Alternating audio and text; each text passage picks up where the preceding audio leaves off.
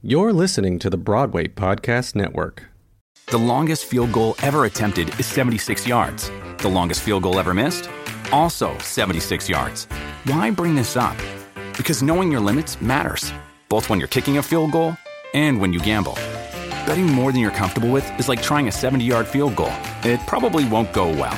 So set a limit when you gamble and stick to it. Want more helpful tips like this? Go to keepitfunohio.com for games, quizzes, and lots of ways to keep your gambling from getting out of hand.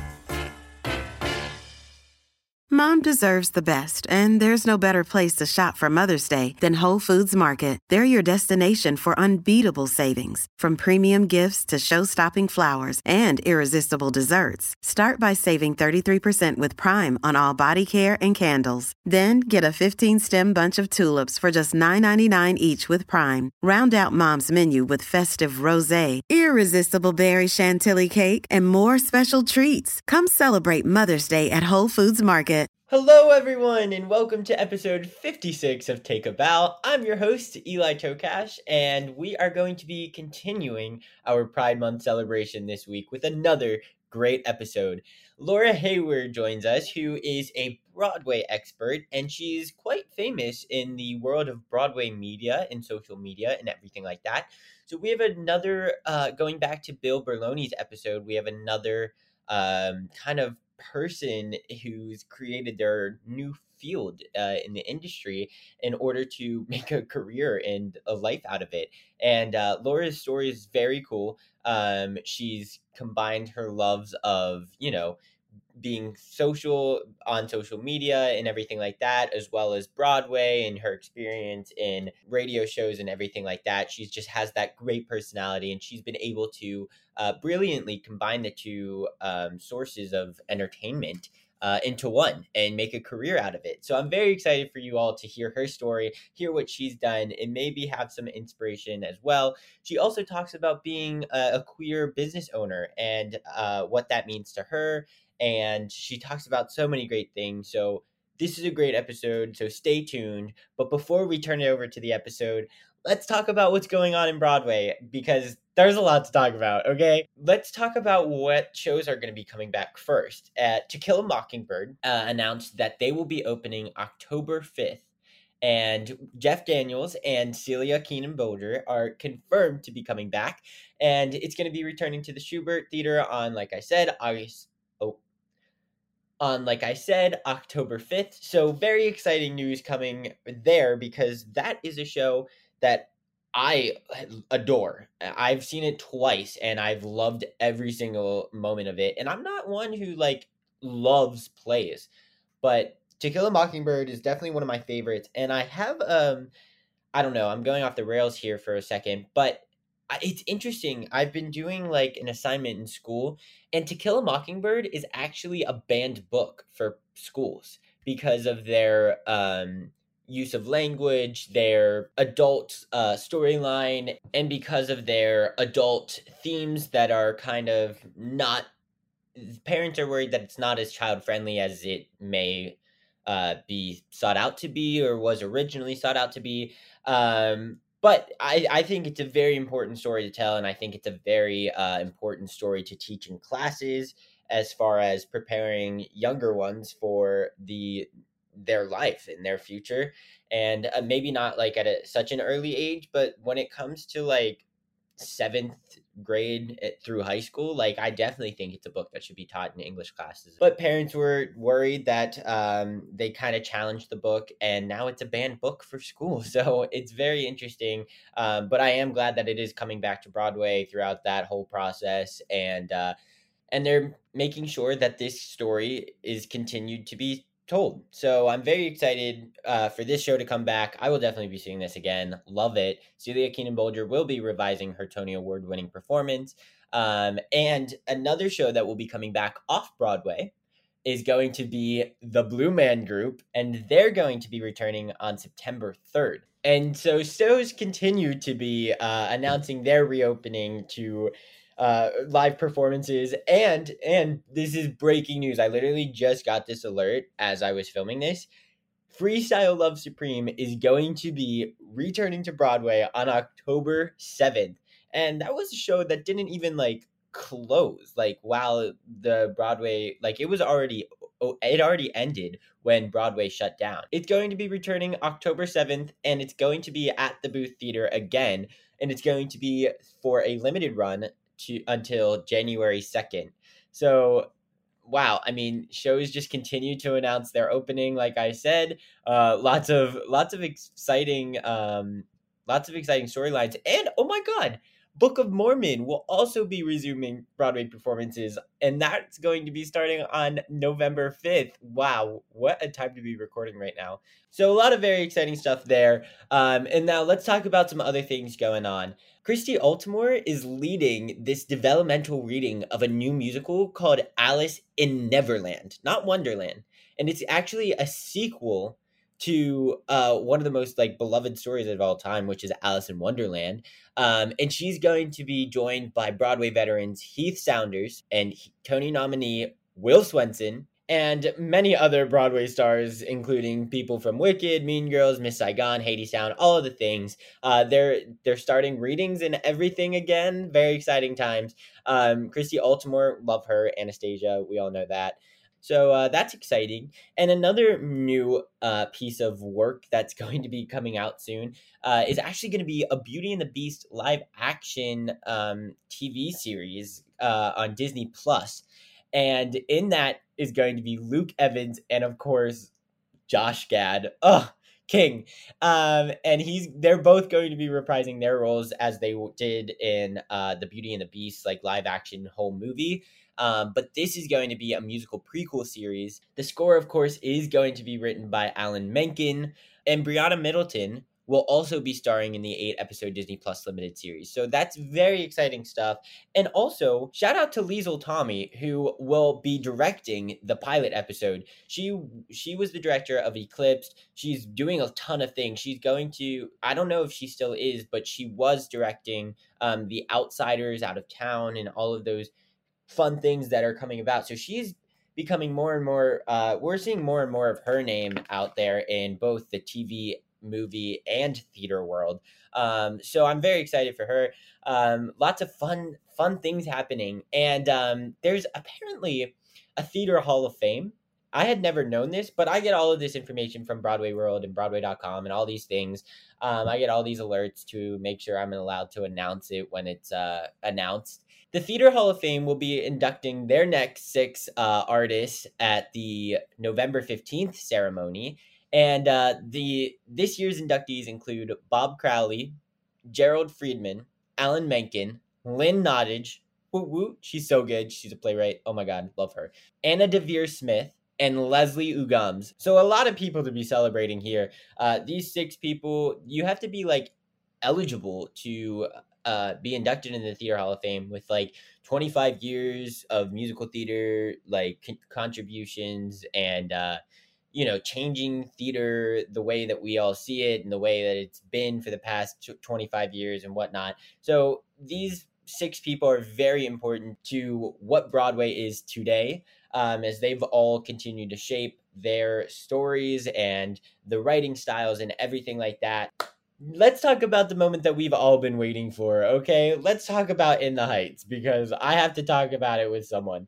I don't know if everyone's seen it yet, so I'm not going to give like too much away, although everyone probably knows the story of it just because it was a musical and everything.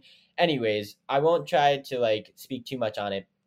Um, but if you haven't seen it yet, go watch it. It's incredible. Um, Benny, who was played by Corey Hawkins, incredible, incredible. I lost my mind. I didn't really like know much about him. Like I knew that he was like a big movie, like he was big in the like film and TV world, but I didn't know like he had the voice that he had. He was incredible. He like I was blown away by his performance. Um, he was definitely underrated, like coming into all of this, as far as like, oh, it's in the Heights, but like, how is he going to be in a musical? Like, I don't know. There was just stuff about it, and I loved his performance. And uh, everyone was amazing. Anthony Ramos, Lin Manuel Miranda, of course. Uh, Melissa Barrera, who played Vanessa, was amazing. Leslie Grace, who played Nina, was amazing.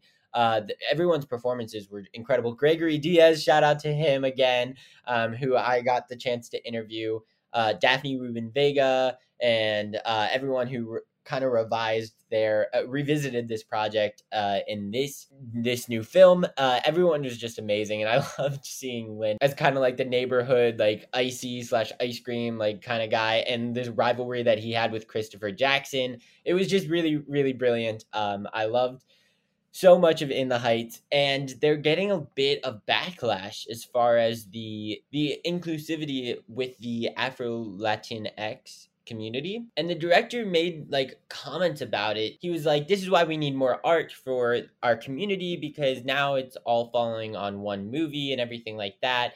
And lin manuel was like oh my he released a statement saying like oh my gosh, like I'm so sorry. Like I wrote in the heights because there was nothing that I felt that I could relate to. And now I feel like, and now I'm hearing feedback that, you know, I, there's still people that um, weren't heard during this production.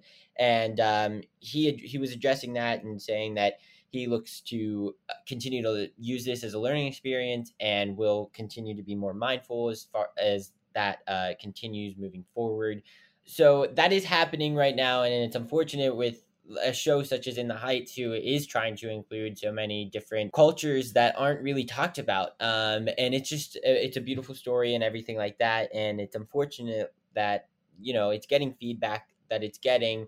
Um, but it's completely understandable. So that's what's going on within the Heights. And before I turn it over to the interview, I want to talk about um, Equity signed off on health and safety measures as far as uh, the touring productions go.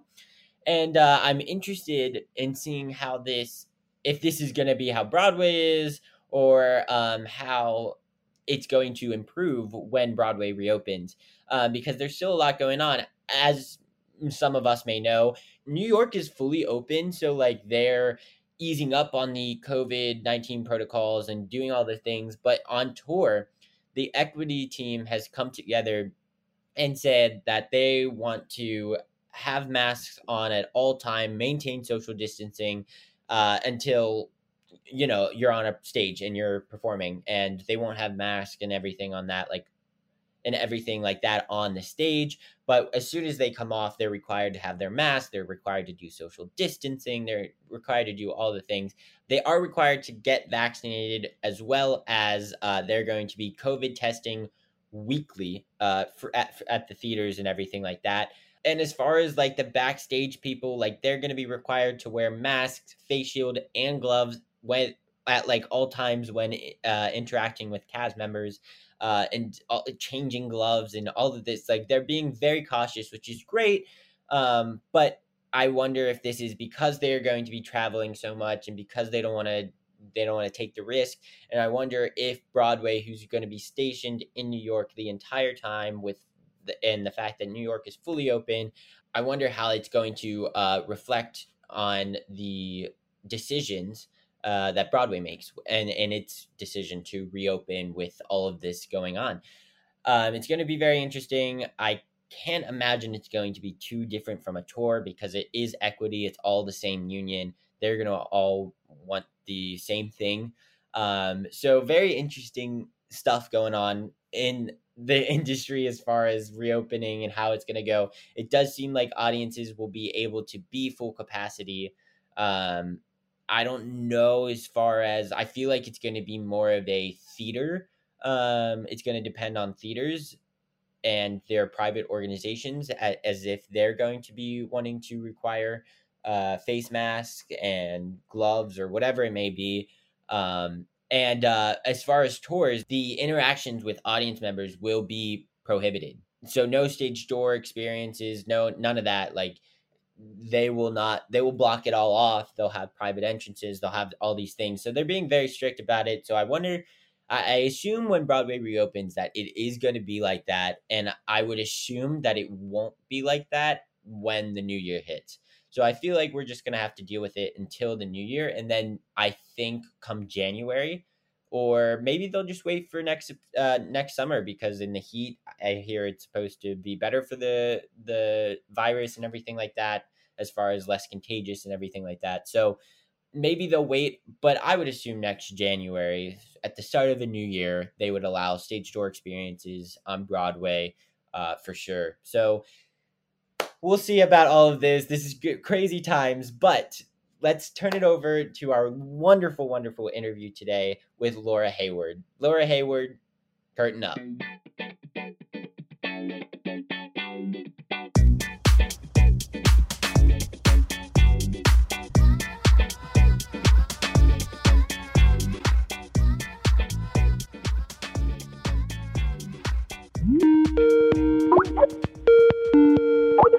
I am so excited to introduce this week's guest. She has a story unlike any of our previous guests on the show and is more well known for her involvement in the Broadway media. So she's a host, an interview, and a Broadway expert. So get ready to hear two people geek out about Broadway, literally. Um, dialing in all the way from California, welcome to Take a Bow, Laura Hayward. Oh my goodness. You have literally done so many things. Like you've you've I mean, you've literally done commercials, you've done hosting, you've done like you've done everything. You're a jack of all trades, right? Or or queen of all trade, really. Um so you started out, right? You started out appearing in national commercials with like Nintendo and Apple and Dove and like all these amazing things. So when did you kind of decide that you were going to get out of that kind of business and pivot your career more towards like media? Um, I thought I was going to be an actor from the time I was in like elementary school, um, all the way through college. I went to college on an acting scholarship. Um, most of my commercial work was uh, when I was in high school, and um, then the the Big Dove campaign was right after college. But um, I I started doing radio when I was a student in college. It was a semester I didn't get cast in the play, and I knew I could like sign up for a radio show, so I started doing that. Um, I actually got a lot of feedback oh when I was auditioning. Um, you know, when I was about 14, I was this cute girl next door. But then as I became an older teenager and into my 20s, um, the brands that were hiring actors of my age were looking for sort of more exotic looks, um, tall, thin, sort of fashion modelly types, where mm. I am shorter and curvy and uh, more girl next door. So I just wasn't getting a lot of work. But the feedback I got from casting directors was great voice, great personality, not the look we're looking for right now. And instead of thinking, oh no, I have to you know, go on a diet or change my look. I said, great voice, great personality, maybe radio would be fun. And of course, it's that's an oversimplification, but I realized that I could lean yeah. into the positive feedback instead of getting caught up in the negative feedback. And um, and media came pretty naturally to me um, for the, for those reasons, I think.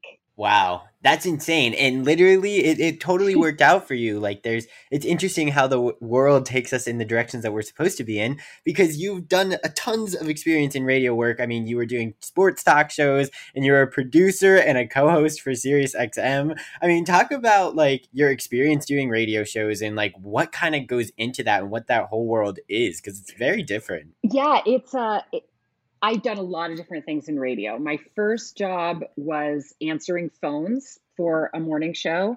Uh, and the, three weeks oh after oh uh, the show debuted, the woman that they had hired to do news and sports was just not proving to not be a good fit.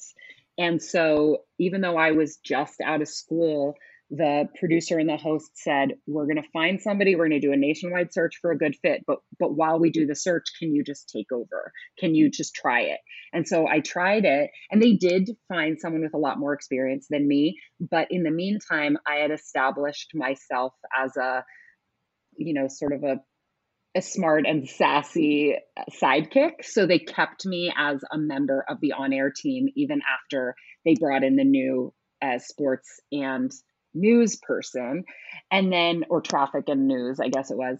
Um, and that job was four hours a day. I was supposed to be there from, it was morning show. So I was there from six to 10 answering phones. I think I was getting paid $8 an hour, but I never went home at 10 o'clock. I treated it like graduate school. I, I said, I have this key card. I have access to this radio station in the fourth biggest market in the country, which was San Francisco. And I just kept, I went around the building and I said, Can I just sit and watch you work for the day?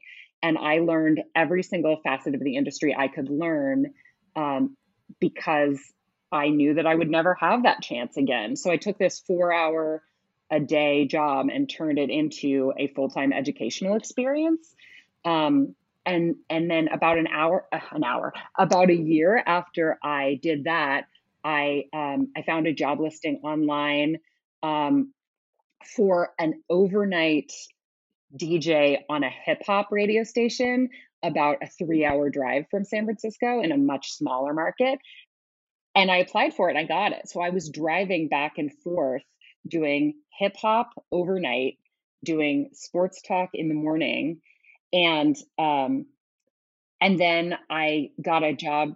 I got a job at another San Francisco radio station, a sister station, pre-taping weekend broadcasts for a classic rock station. For a while, I was doing all of those.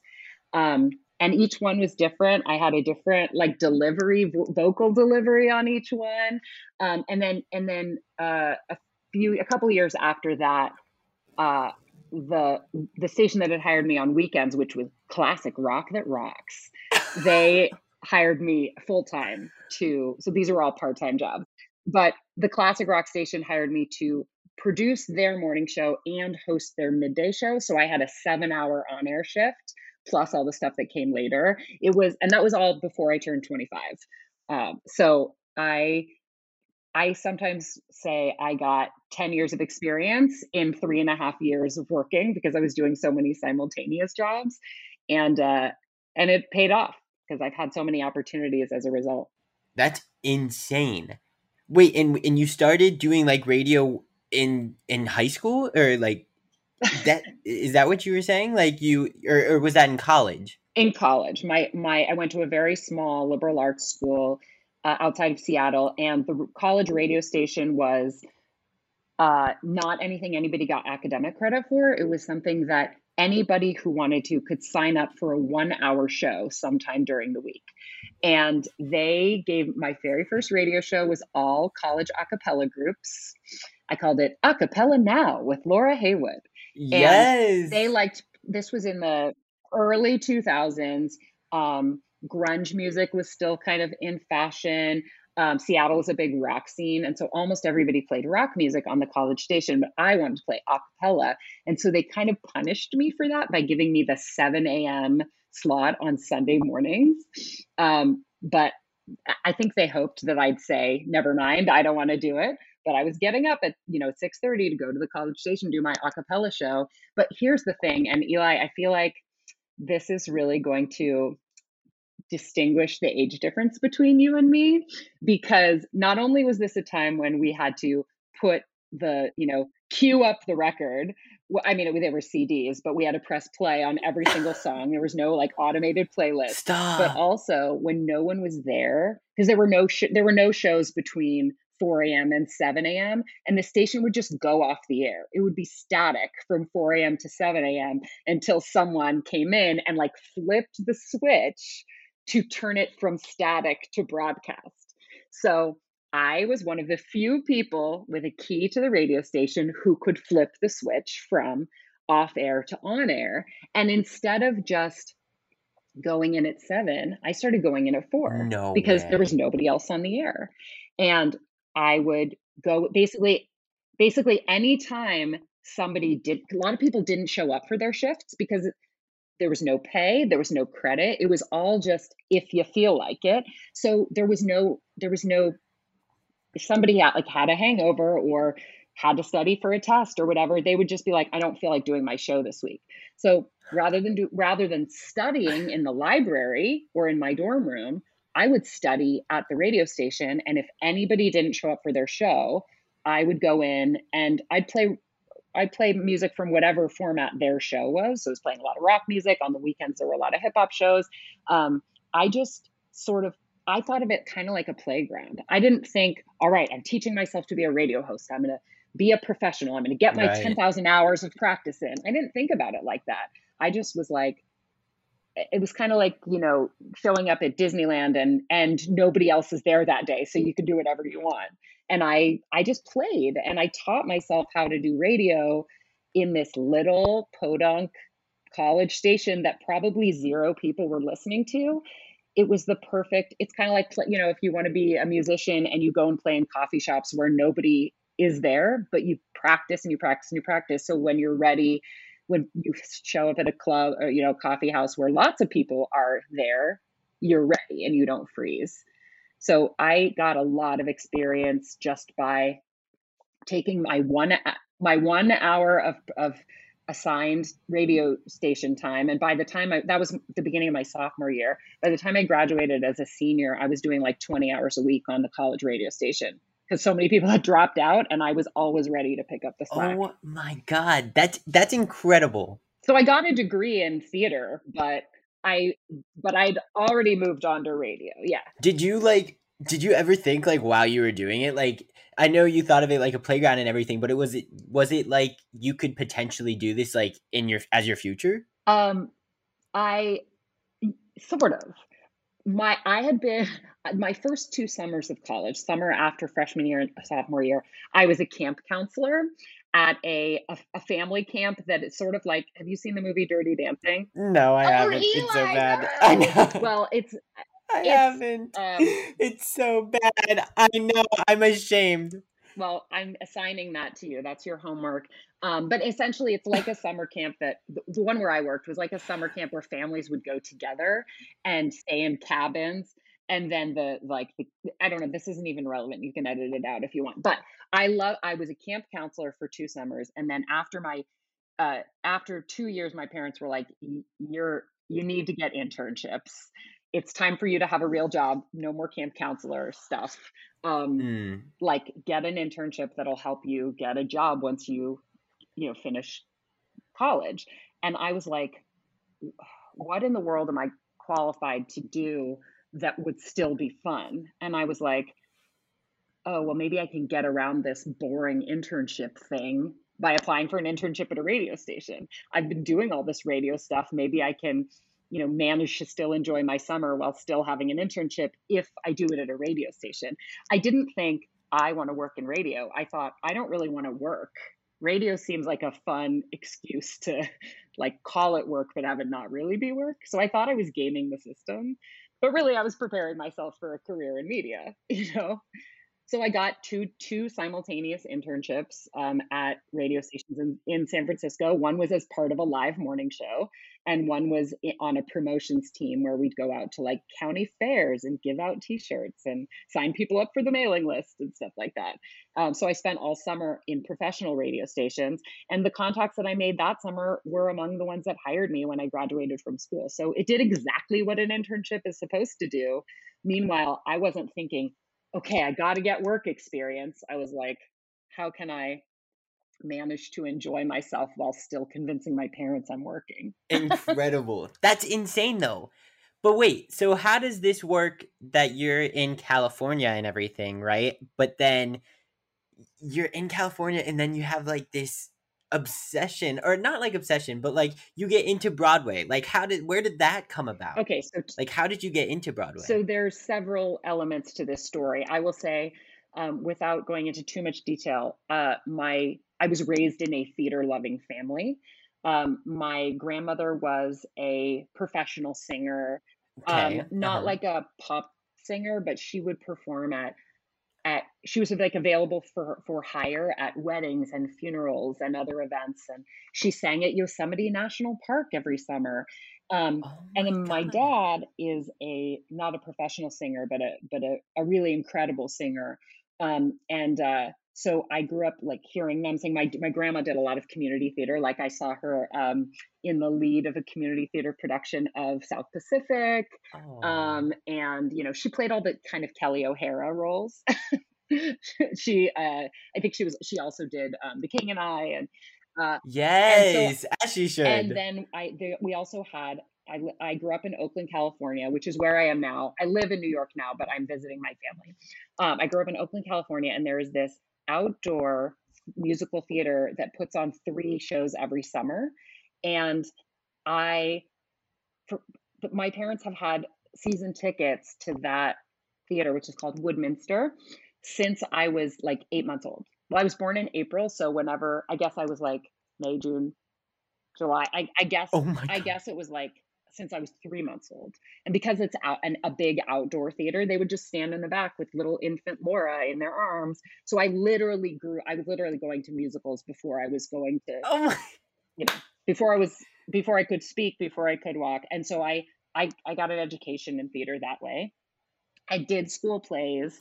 Um, I got I went to college on an acting scholarship, but I didn't think I would. Once I found radio, I thought I'd do radio for the rest of my life. I I still, you know, I was uh, I was in college. The Rent came out the year I graduated from high school, so of course that was a phenomenon in in a way nothing else had had been. But beyond that, I wasn't really that aware of what was going on on Broadway. This was early internet, you know, like everything's so different right now. Um, but what what so that that's sort of my the foundation. With Kizik hands free shoes, motion sounds something like this. Kizik helps you experience the magic of motion. With over 200 patents and easy on, easy off technology, you'll never have to touch your shoes again. There are hundreds of styles and colors, plus a squish like nothing you've ever felt. For a limited time, get a free pair of socks with your first order at kizik.com/socks. Judy was boring. Hello. Then Judy discovered ChumbaCasino.com. It's my little escape. Now Judy's the life of the party. Oh, baby, Mama's bringing home the bacon. Whoa, take it easy, Judy. The Chumba life is for everybody. So go to ChumbaCasino.com and play over 100 casino style games. Join today and play for free for your chance to redeem some serious prizes. ChumbaCasino.com. No purchase necessary. Void where prohibited by law. 18 plus terms and conditions apply. See website for details.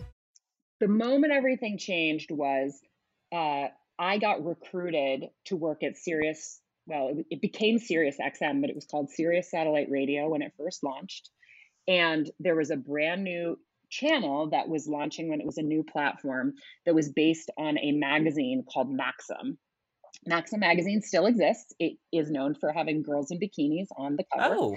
Um, uh, back in 2004, 2005, it was a considered like a major cultural journalistic force. It did still have girls in bikinis on the cover, but it also had really incredible journalism and it was focused towards men mostly. It had articles about things like shark attacks and fast cars and like comedy clubs and had interviews with girls in bikinis.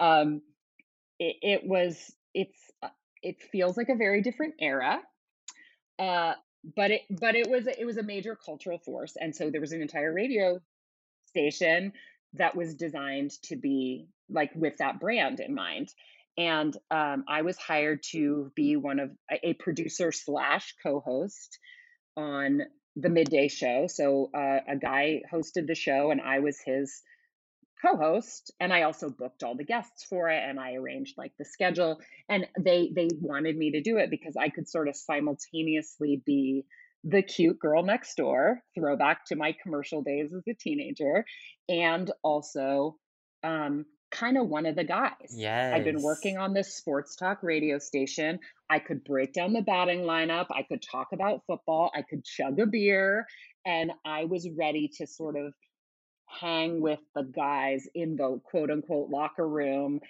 you know like i wasn't gonna this is it's again so outdated and problematic but they would have conversations It's locker like, room talk.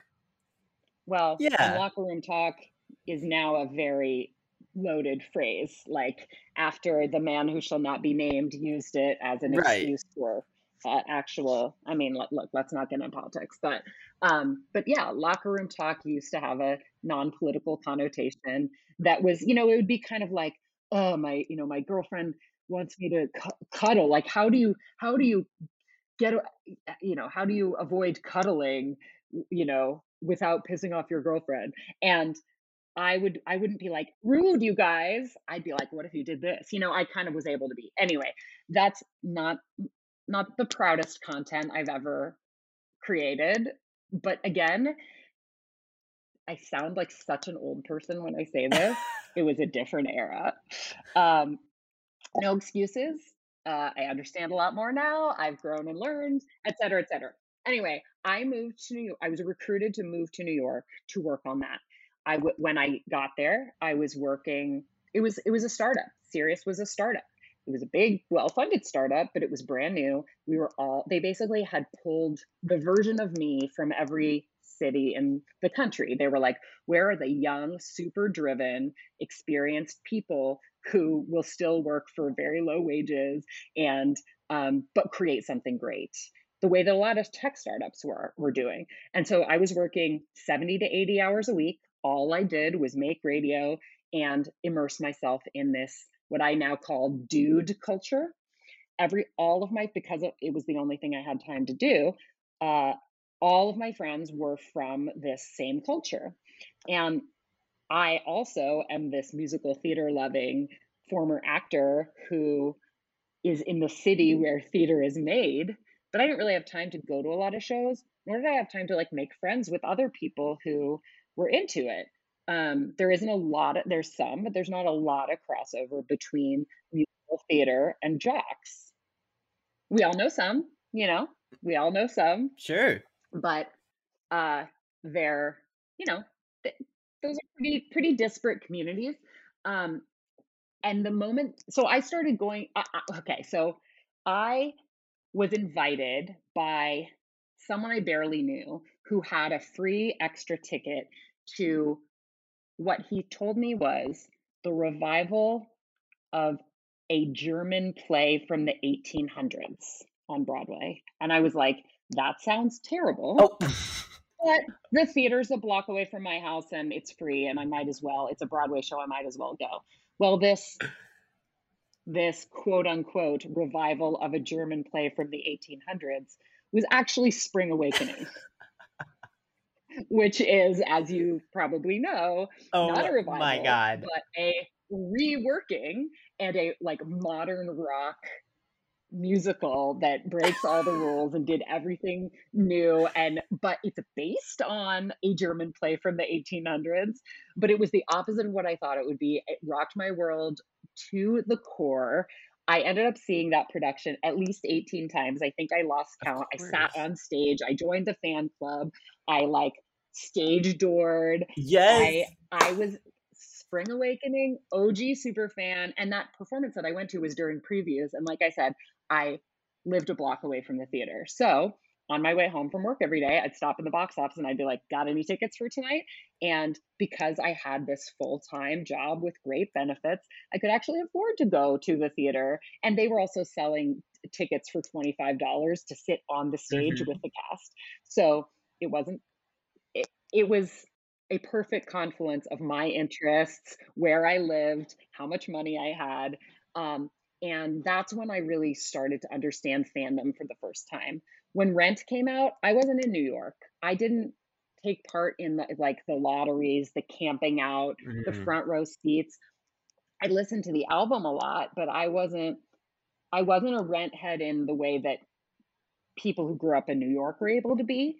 Um, Spring Awakening was the show that even though I was, I think I was 30 by then, I just, I started to make friends with other people who were camping out. Like we would go and wait in line at four in the morning because an, a new understudy was going on. I remember, I remember waking up in the middle of the night and lining up to see Matt Doyle play Melchior because he was the first, the first person other than Jonathan Groff to play the role. And of course, now I'm friends with Matt Doyle. Um, Incredible. I, I mean, I'm friends with a whole bunch of the people from the cast. I'm friends with Lilli Cooper. I'm friends with Remy Zaken. And what's really funny is that they were all kids during that show, and I was a grown up. And I'm like, now they're all grown ups, and I'm still the same age. Anyway, um, that's how you and I are gonna be. I'm, I'm like, I'm like, oh, little little baby Eli from no.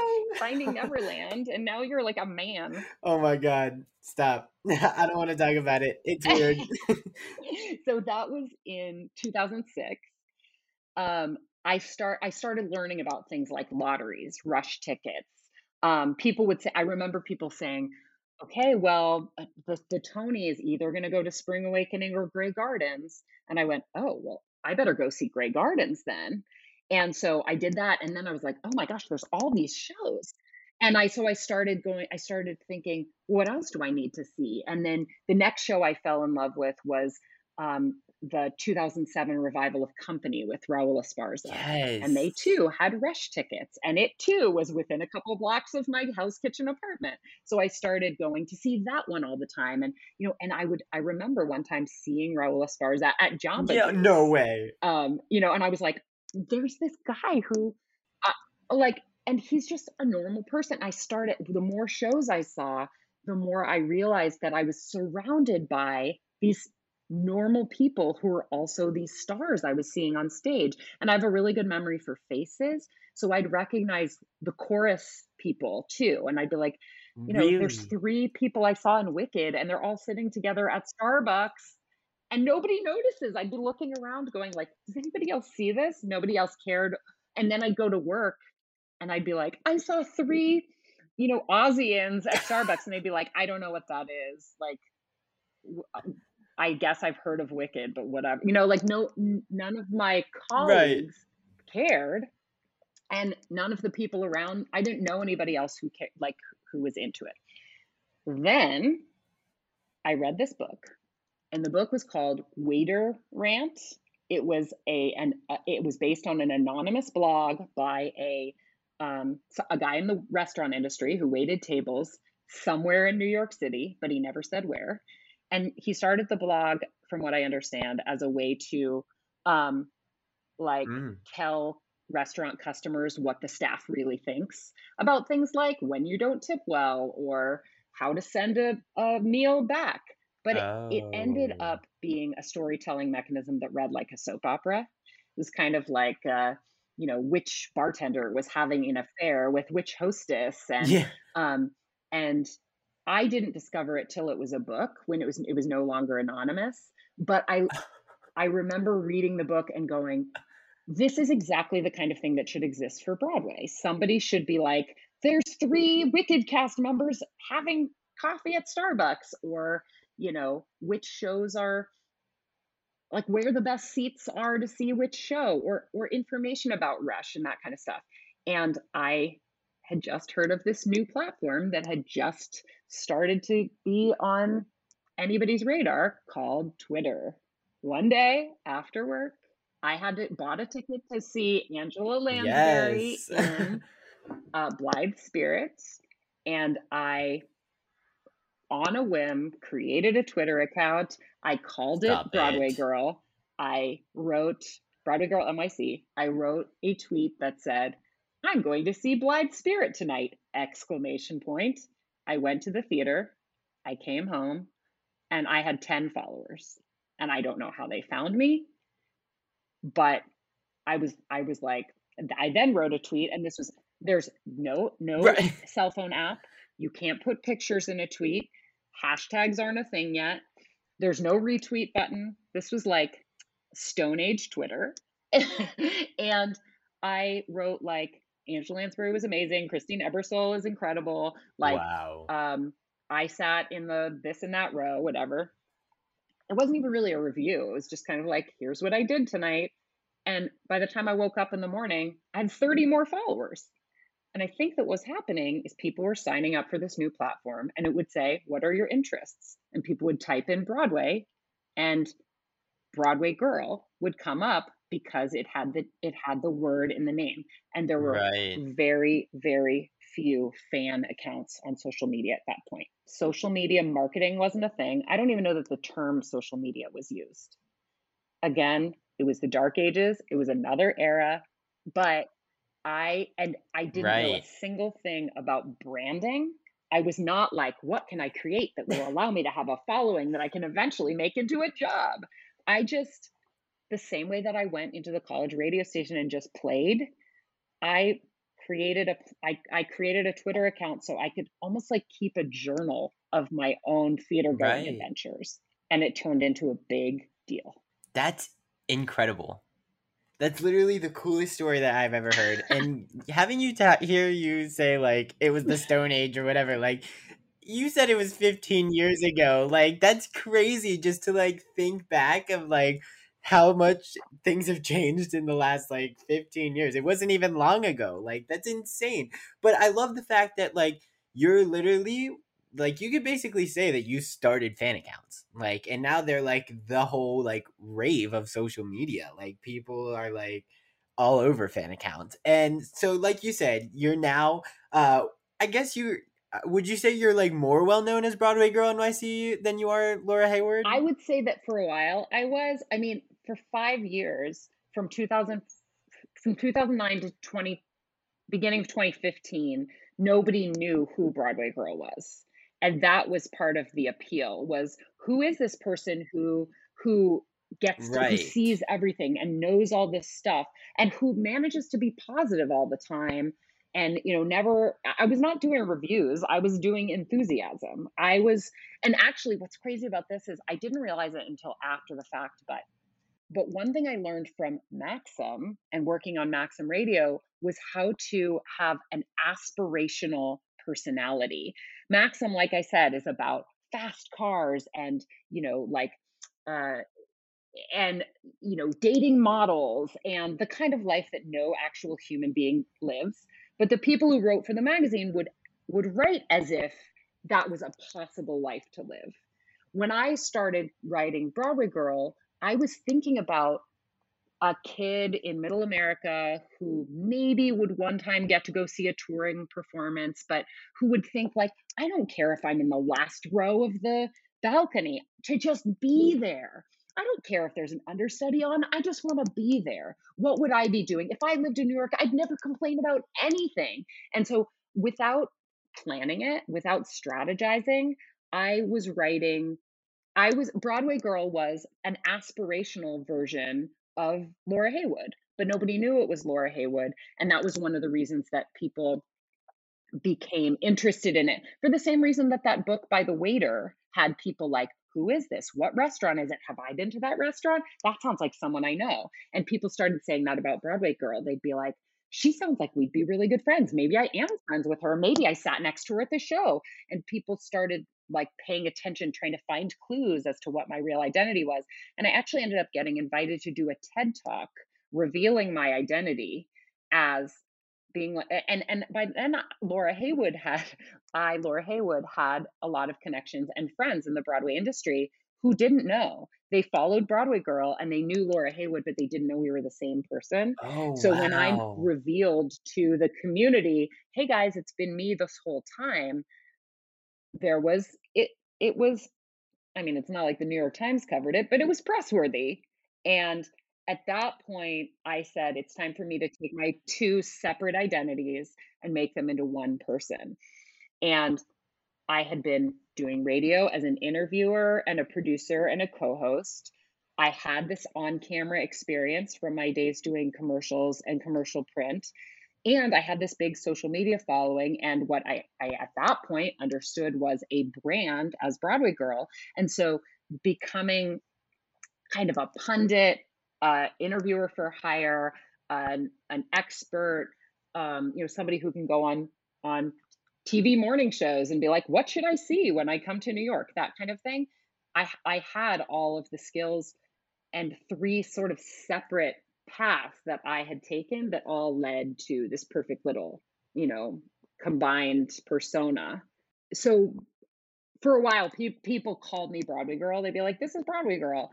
Um, in the five years since, or six years since the TED Talk, I've established myself more as Laura Haywood. Um, and I say Broadway Girl is my online alter ego. But when I go on TV to talk about what Broadway shows you should see, Laura Haywood is my name. Broadway Girl is Broadway Girl NYC is my social media handle, but I prefer to be known as by my real name now. But it's still my social media handle on every platform. So.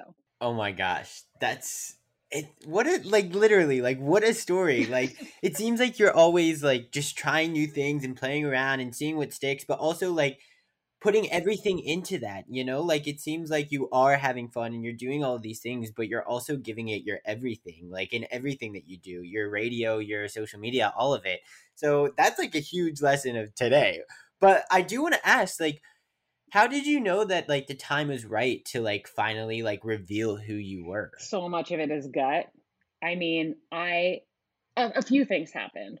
One um I had been at Sirius, which was then Sirius XM by then, um, for 10 years.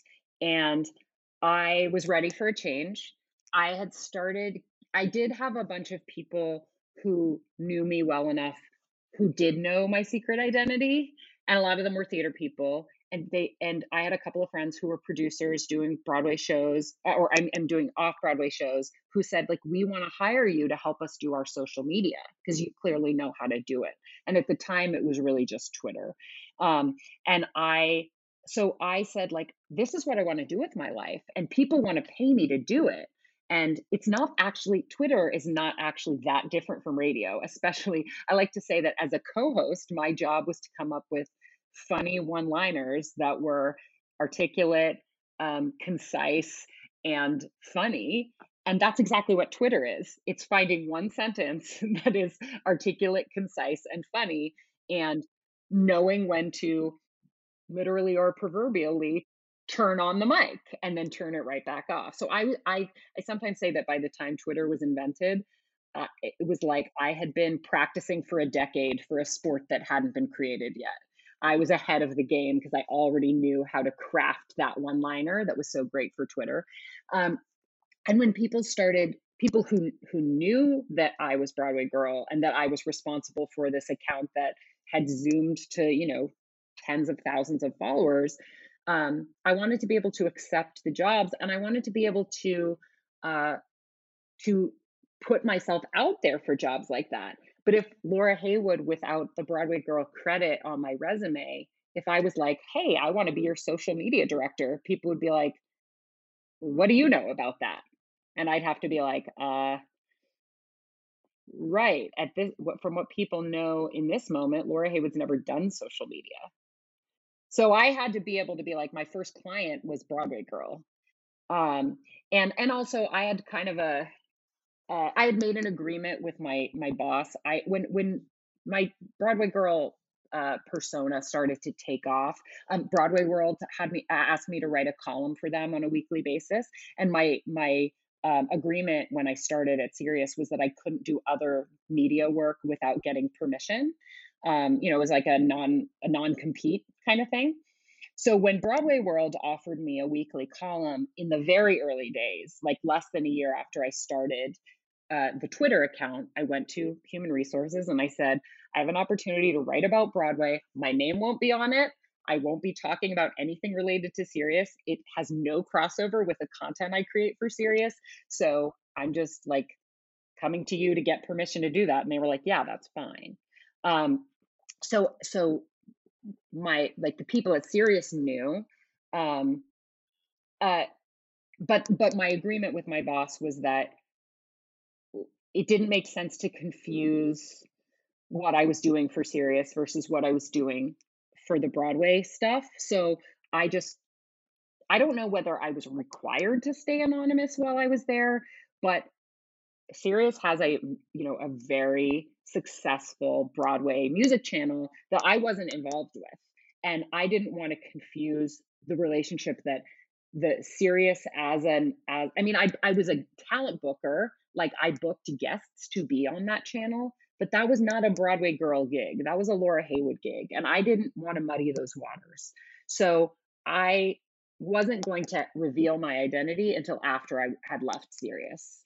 And so that was a big part of the timing as well. Wow.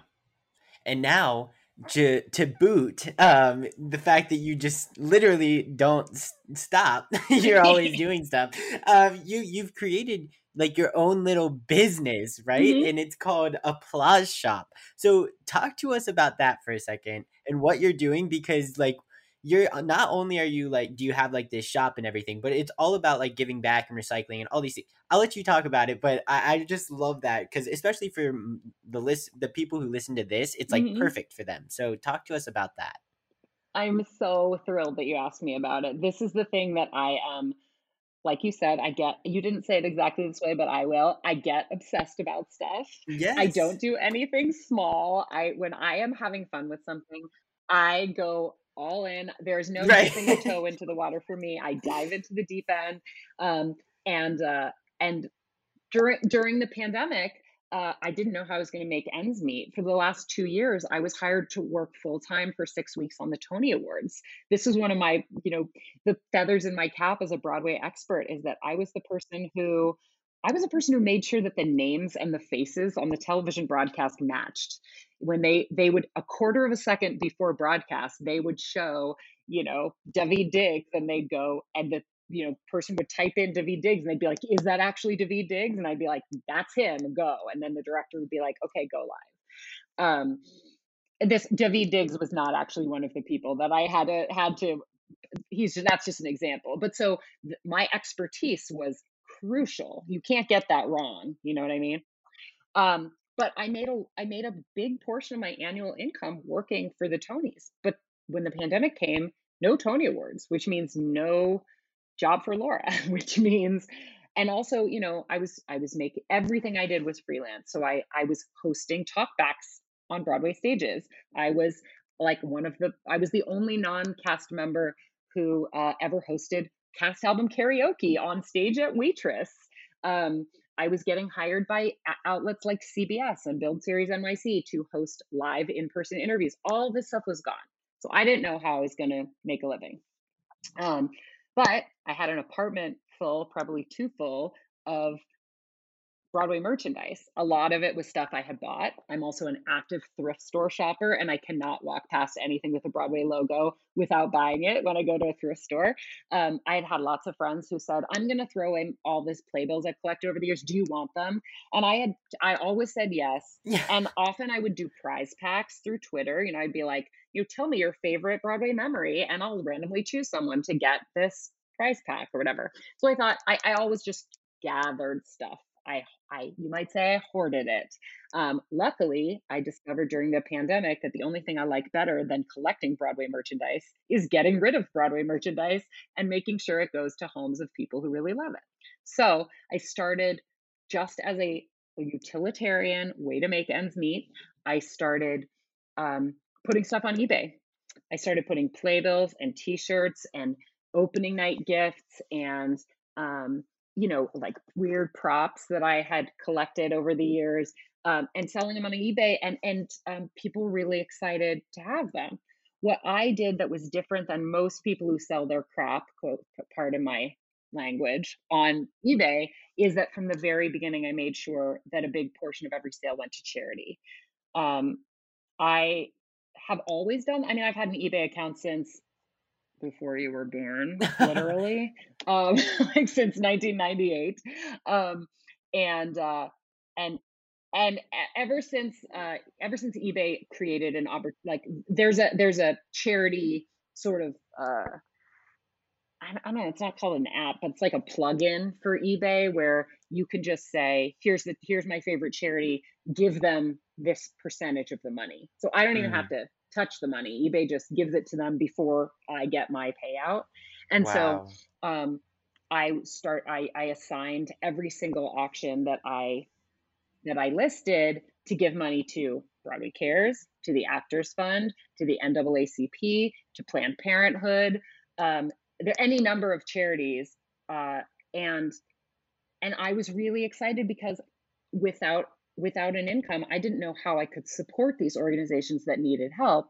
But I knew that if I had money coming in, I wanted to make sure that some of it was going to these causes that are tied to the livelihood that I have um, and the passions that I have. What I didn't expect was that as I promoted this on social media, that I was doing this, which one, I just wanted people to know they could get this stuff. And two, I wanted to encourage other people to do the same. What I didn't expect was that people started contacting me saying, I have boxes and boxes of playbills too, and I don't have the bandwidth to actually list them on eBay, but I love that you're giving a portion to uh, to all these great causes, and I want to help you, Laura, survive. Can I send them to you, and then you can sell them and give a portion to these charities? So I started getting boxes and boxes and boxes of other people's treasures that in a lot of cases had been sitting in boxes on the you know top right. shelf of their closet and they wanted to help me and they wanted to help um, these these charitable organizations and so i i will you know long story short i I realized the number of hours I was putting into it had essentially made it a full time job for me. And I had um, I have a really good friend who happens to be a big time Broadway producer. Her name is Susan Vargo. She was the one who ushered SpongeBob from a cartoon to an idea to a Broadway juggernaut. Oh my god! Um, she was the executive producer of SpongeBob on Broadway, and uh, has a long history What? in in the industry. And we actually met through my fandom. Um, oh my god! a friend a friend who worked on SpongeBob, which I was obsessed with, invited me to the Tony party, the, the SpongeBob Tony party, and I went up to Susan and I was like, "You don't know me, but I think you're amazing." Um, and I know that it can be really annoying when strangers say, uh, "Can I like take you to breakfast and pick your brain?" So I'm not going to say that. I'm just going to say that I think you're amazing.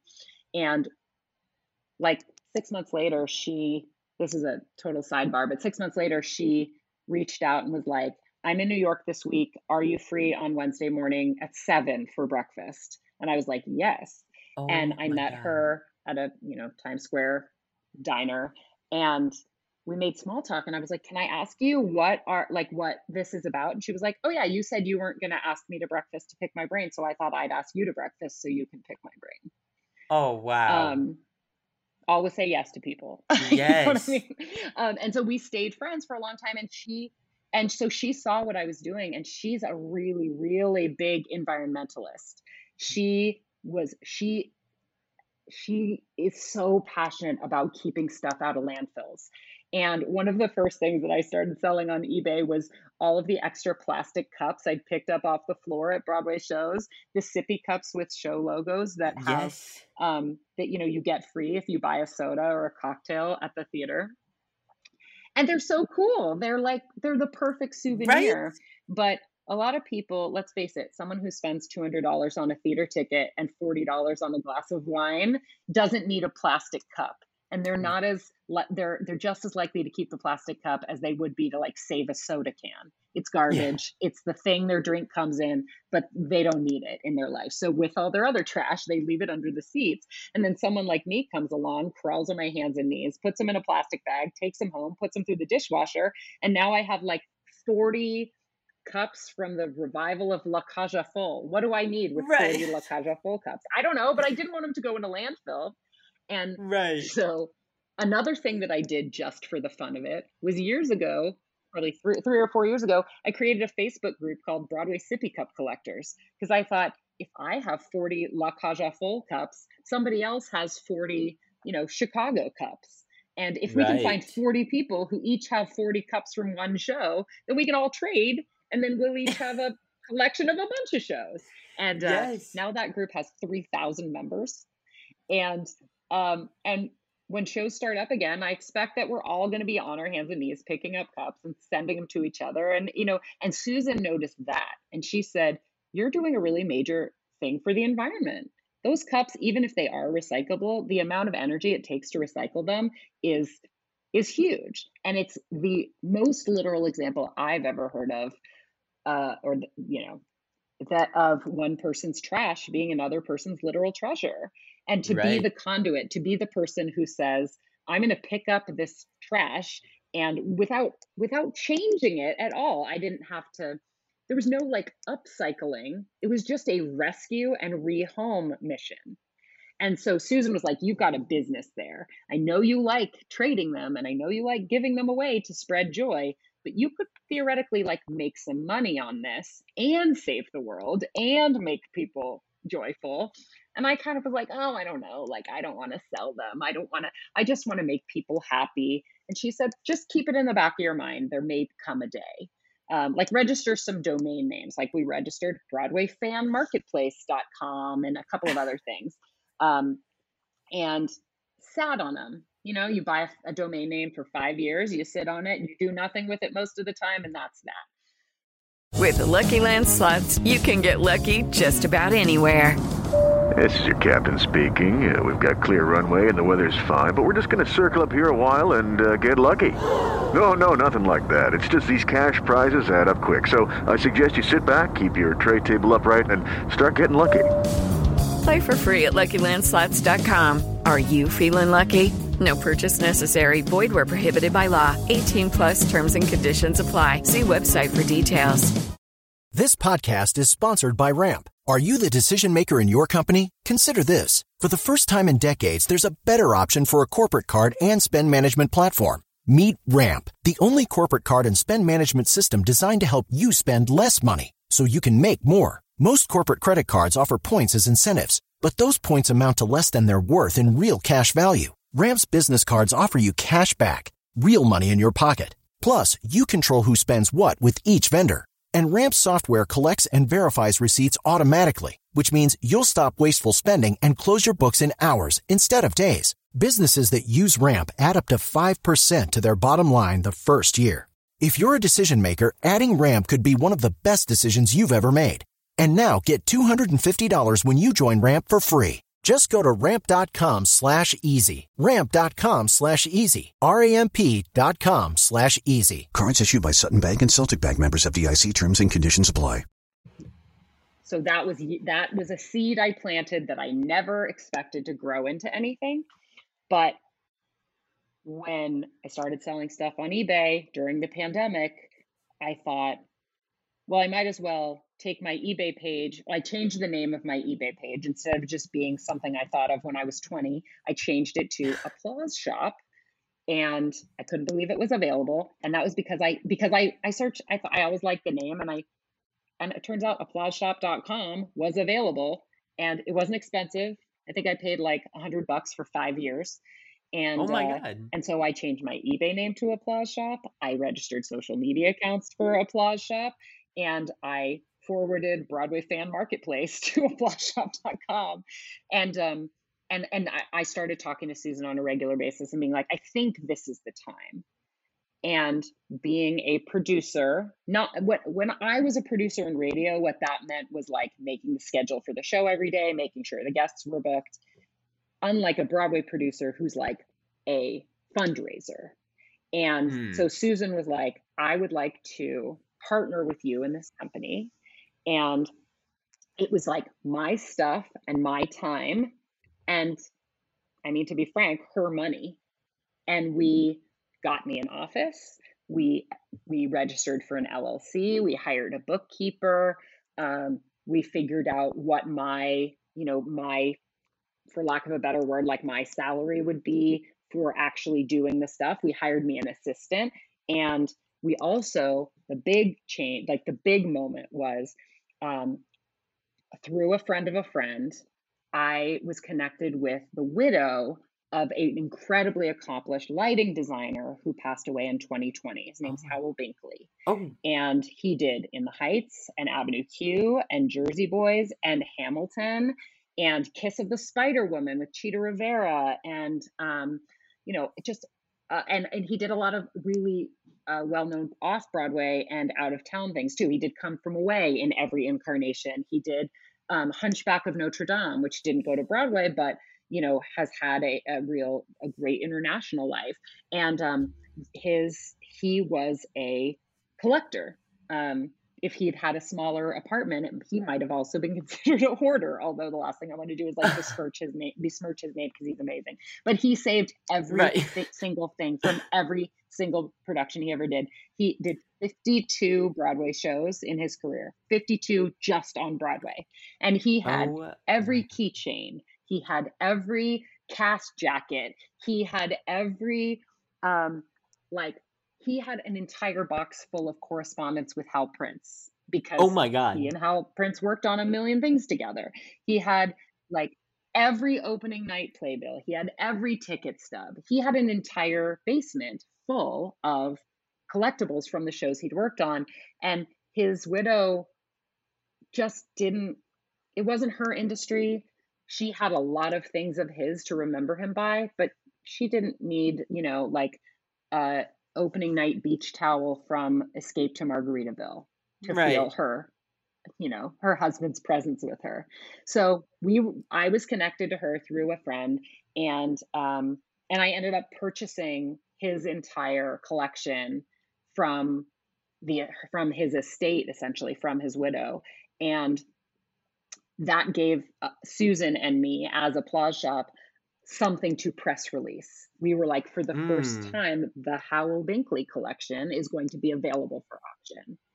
And that put us on the map a little bit. It gave us a moment to be like, okay, now we're going from Laura's hobby to a brand new business. And that was right around the beginning of, well, the official start date of our business was January 1st, 2021. Wow. So we're only six months in, but we've already donated thousands of dollars to charity. Yes. I'm managing to keep my bills paid. I'm renting office space um, from Daryl Roth um, at the Daryl Roth Theater in um, Union Square. So I'm, I'm working out of a, a, a working theater. Um, so I'm surrounded by theater people. I'm still having the most incredible experiences with generous people who don't need all the clutter anymore, all of the stuff that they've either moved on from or have outgrown or they've kept it in storage and they realize that they really want somebody to just enjoy it instead of keeping it in the closet, you know? And and so people are giving me mm-hmm. things and saying, please just find it a good home. And um, and we're also able to create these incredible time timely uh, we call them events like in honor of the in the heights movie release yes because howell binkley was the lighting designer on in the heights and i have a long relationship with in the heights i saw it off broadway i uh, I've interviewed Lin Manuel Miranda several times. I was the moderator for the 10 year anniversary uh, reunion event for the original Broadway cast. And um, just as somebody who saw the show multiple times on Broadway, I had a lot of souvenirs and merch. And so Susan and I decided to um, have a, a, sale of rare in the Heights memorabilia to coincide with the launch of the movie, because obviously right. you want eyeballs. And when something's in the national conversation, that's a good time to get eyeballs. And you know new fans who are like oh my gosh i need to have a playbill from the original production. And so we put together a sale that we call uh, heights extravaganza uh, great hashtag um, and we we uh, put together 10 uh, 12 different lots of in the heights related rare items including uh, opening night gifts um, uh, rare playbills signed items from lin um, wow. And the most incredible piece is is the actual best musical sign that hung on the marquee outside the theater. It says best musical no that went way. up the day after the Tonys, and it's signed by Lin and the cast. and this is something that I I bought the sign at the Broadway flea market and then and it was it didn't have any signatures on it but it said best musical and and i knew it was from in the heights. It doesn't say in the heights it just says best musical but it's the font and i actually the person i got it from that that that donated flea market was a member of the in the heights uh, production team. So i knew it was legit. And then and it, it you know like it's it sat leaning against a wall in my apartment.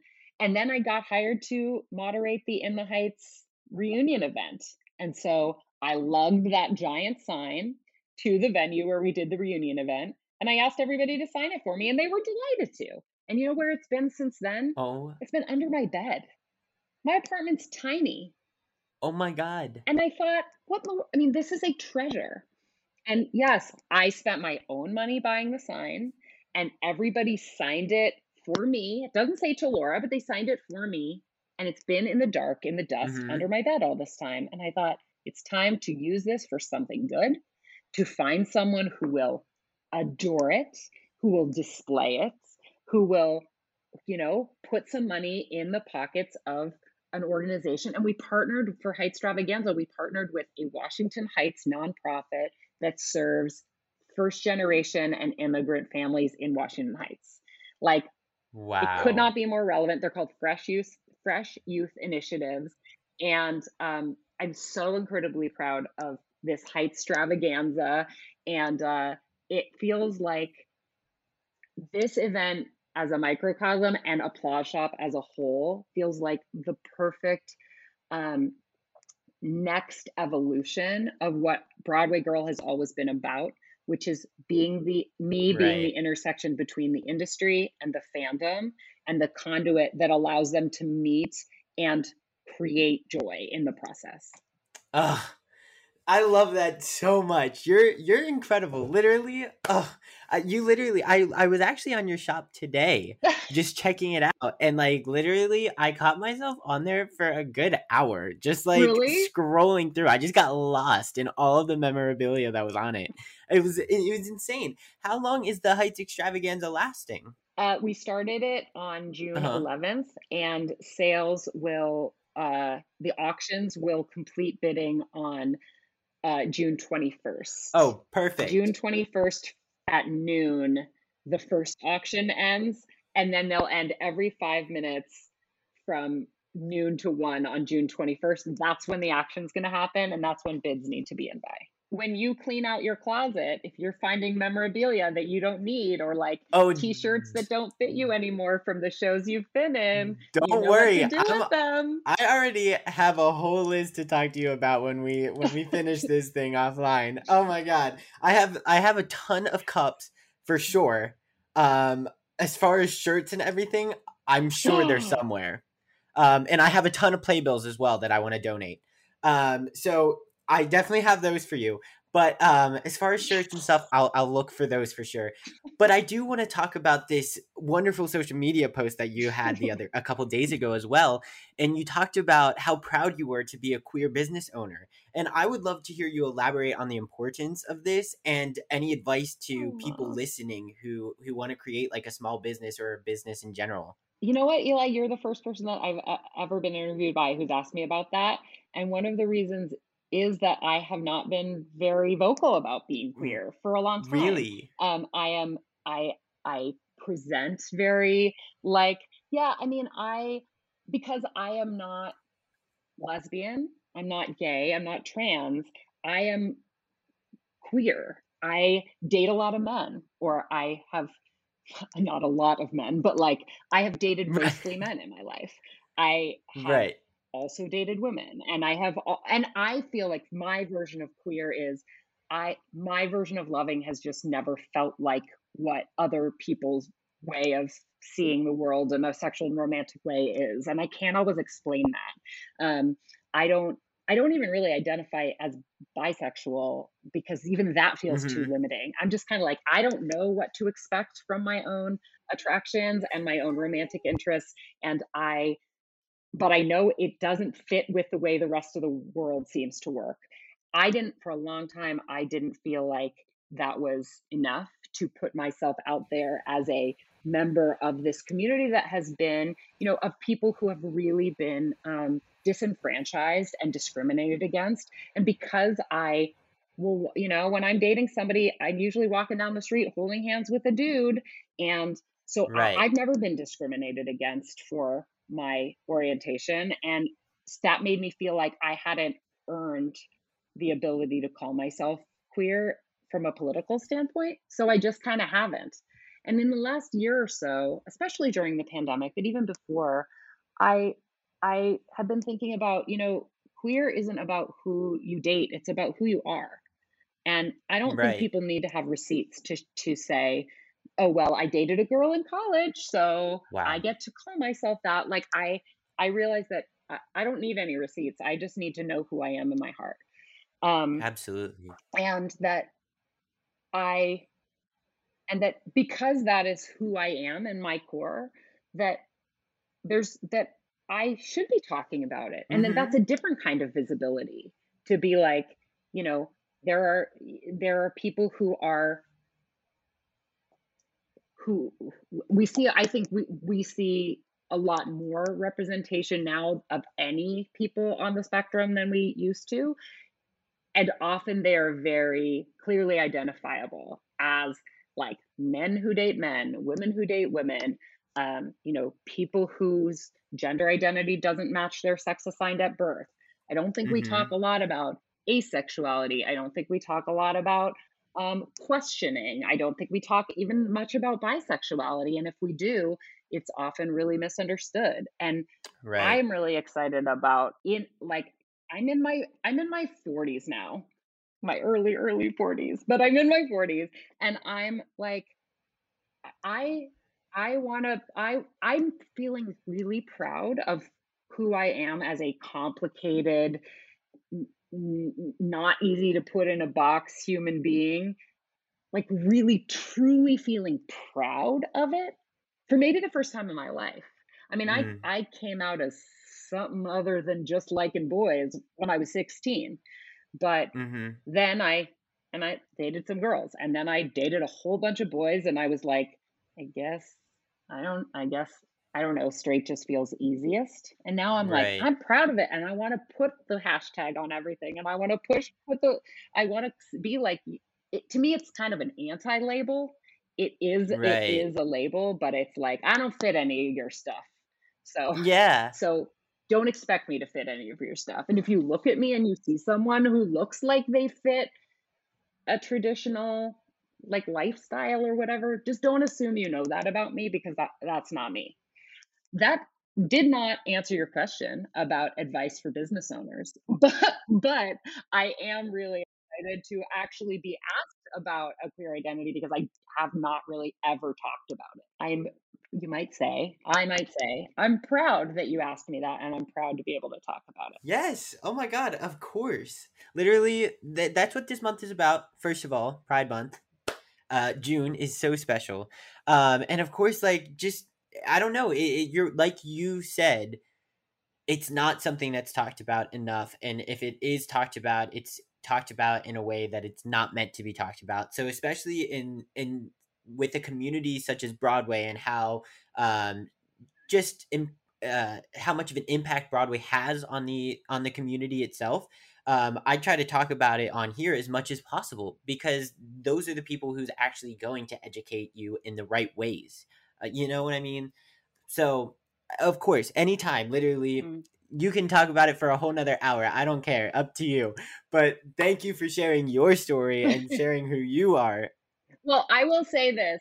I, I just appreciate you giving me the chance to. I do want to uh, to take the opportunity also to more specifically answer your question, which is about being a business owner.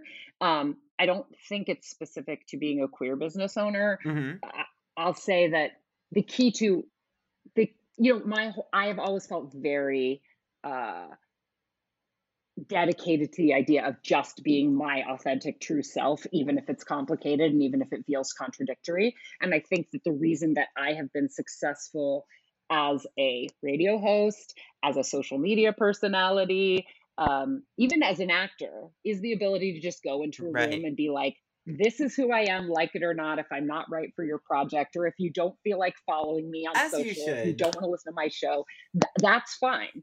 I'm not for everybody but i'm not for everybody but but if you do choose me then then that's great. And if you if i'm not for you that's also great. Um, and so i think that that does really apply to queer people. And it should apply to everybody but queerness is something that i think people grapple with more than a lot of other ways to sort of just be themselves in the room.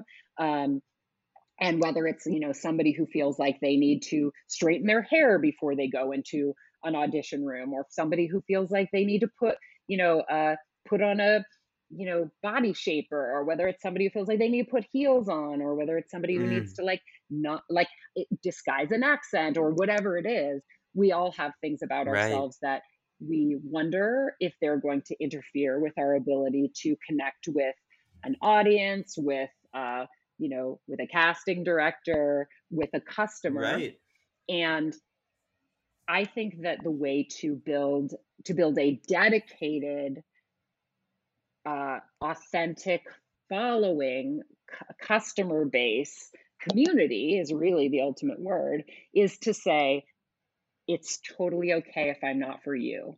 If you are for me we're going to be together forever you know?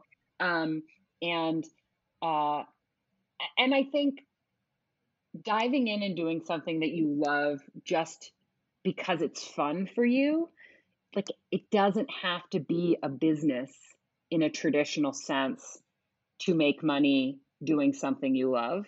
And I, I see a lot of people who who have an idea and they're like i'm gonna i'm gonna incorporate i'm gonna be an llc i'm gonna like i need to get verified i need to to uh you know figure figure out all of the they kind of put the cart before the horse to use a you know an old term. Um if you if you love doing something, like do it because you love doing it, not because you think you're going to get paid for it. Um, you right. know, I don't know anybody. Who, I know a lot of people who love to read, and I don't know a single person who's like, okay, I love to read. Now I got to figure out how to get paid for it. They spend their time reading because that's fun for them. It doesn't feel like lost time. It doesn't feel like they're wasting their time because the entertainment value is enough. And everything right. that I have achieved in my career has been I've like surprised myself by looking back retroactively and going, "Oh, I was actually getting work experience. I thought I was just playing." And so yeah.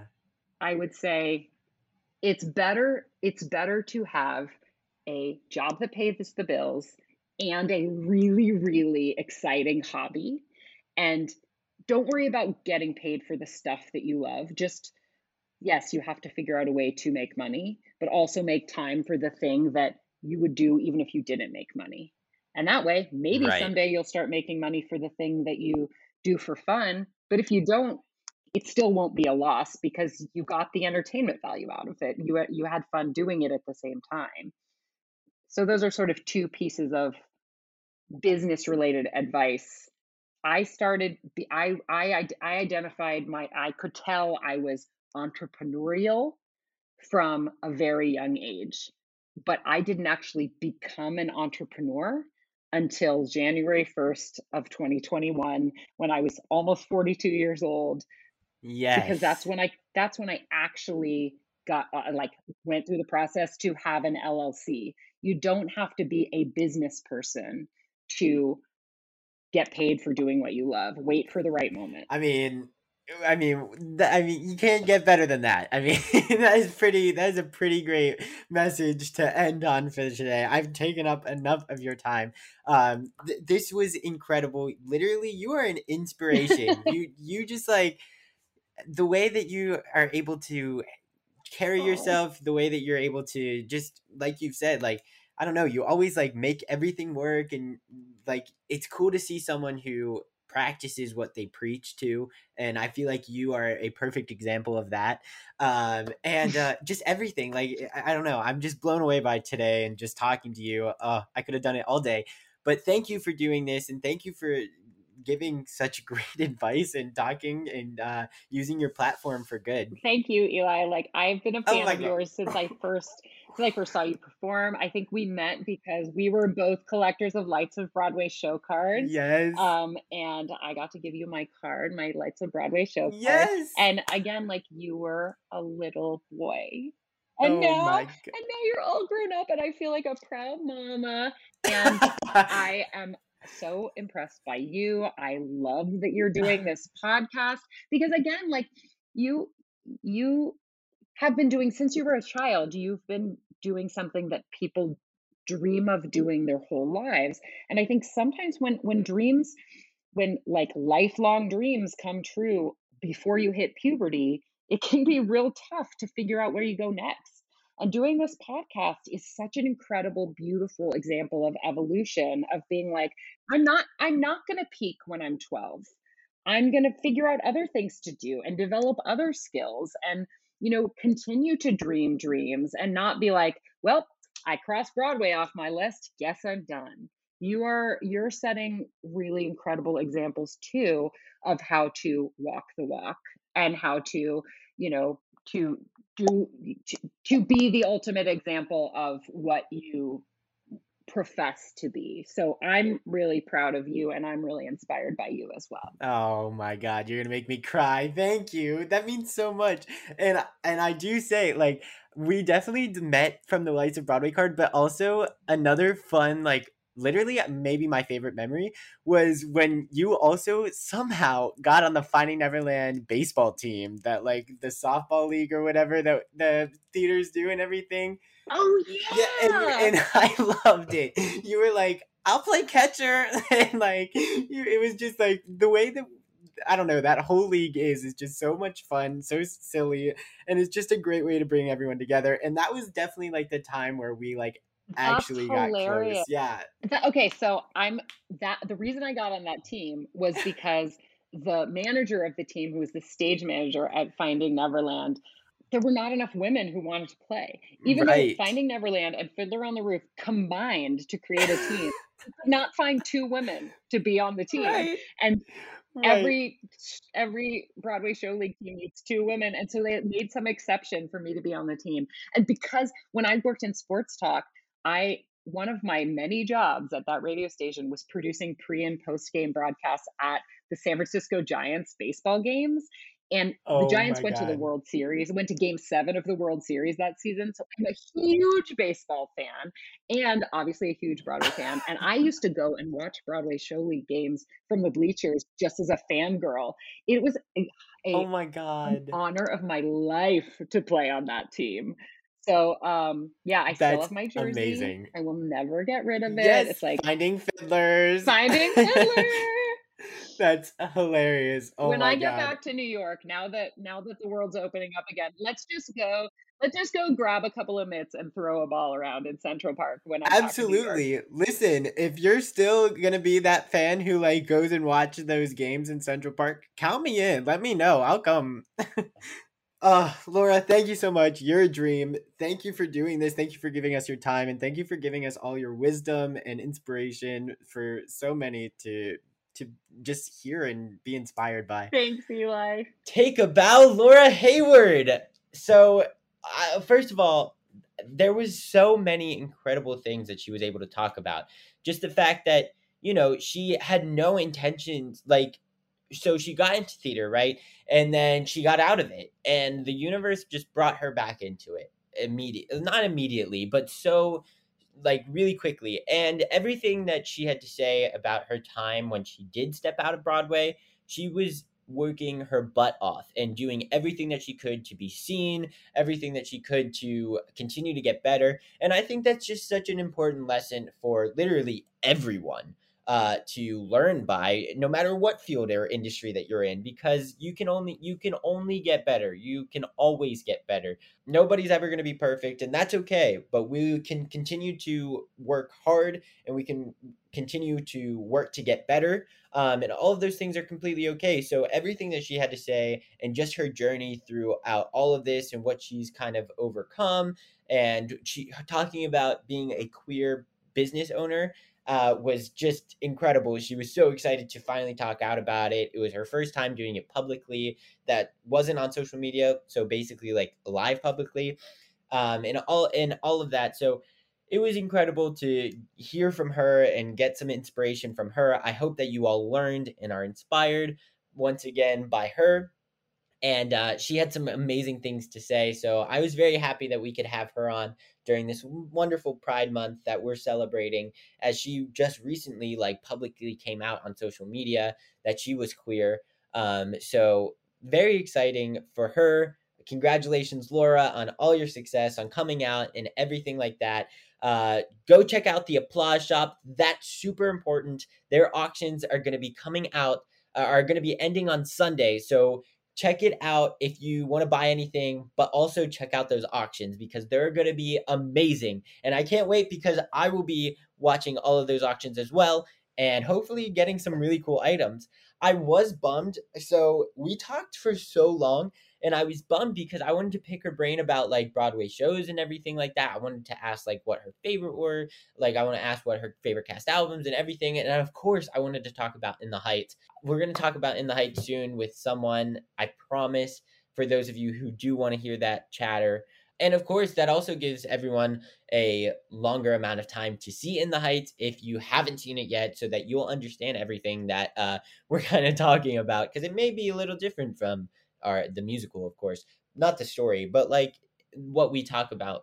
Um, so check it out if you haven't. In the Heights, so good. Um, and uh, yeah, so many great things happening. Laura, you are an amazing guest. So thank you for your time and coming out here to to talk about your store, your identity, everything. Just it was incredible. It was a great show and a wonderful interview. And I'm very lucky to have you on. It was great timing um and yeah just like radio to broadway like i love it it's just such a unique story and now she's friends with all of these people that she was fans of so i just think her story and what she's created is just so cool she's literally like bill berloni I, am i'll say it again like be yourself and capitalize on it. And she was that. You know, she went to a Broadway show and she tweeted what she was thinking. And she said, Oh, here I am. I'm here and I'm sitting here and it's a great seat. Like, it's as simple as that. And she's been able to make this hugely successful and wonderful career on it.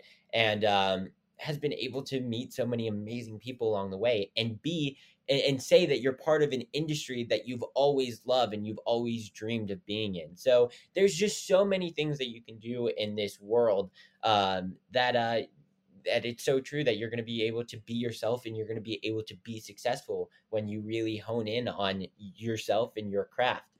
Um, I didn't do this uh, drama dictionary this week in the intro and outro so I'm going to do it now, and I'm going to skip the Triple E segment this week as it is more for um, it is more about our guests this month. So let's talk about uh, the drama dictionary word of the week this week. So this week's drama dictionary word of the week is actually going to be kind of a story, um, and it's going to be about the Scottish play.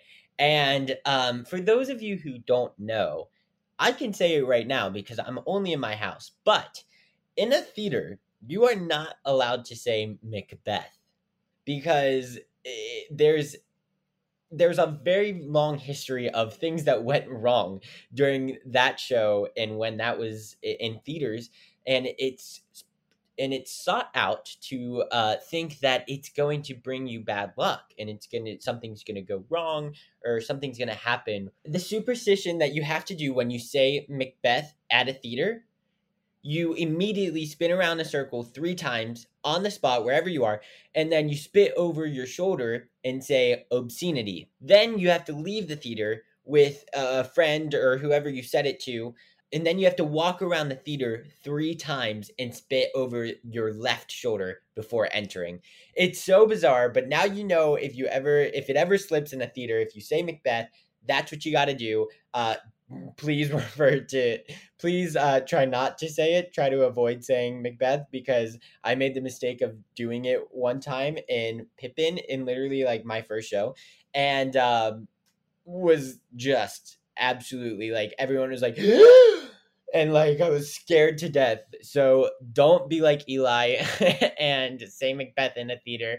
Uh, instead do just just now you know now you know not to, and now you know if it, you do, you have to do this, and uh, then your break a leg moment will be restored. So that's it for this week's episode of Take a Bow. I hope you all enjoyed it, uh, and I look forward to seeing you all next week.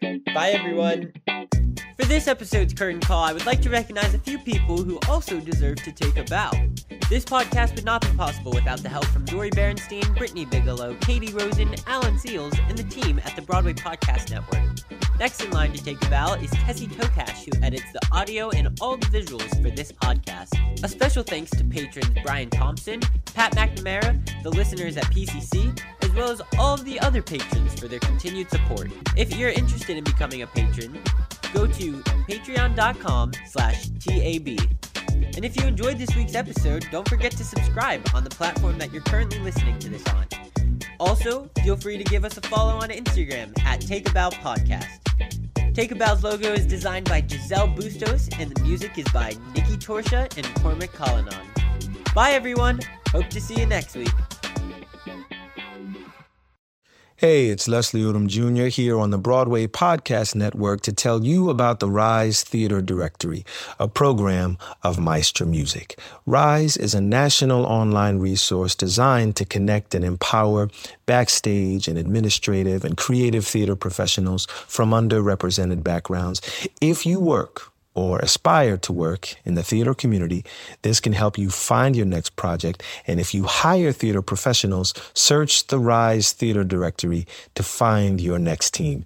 Create your profile now and get more information by visiting risetheatre.org. That's theater with an R E R I S E T H E A T R E dot org because only together we rise.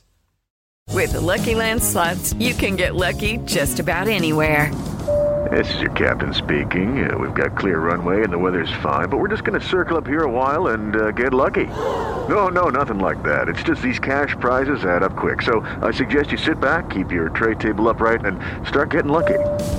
Play for free at LuckyLandSlots.com. Are you feeling lucky? No purchase necessary. Void where prohibited by law. 18 plus terms and conditions apply. See website for details.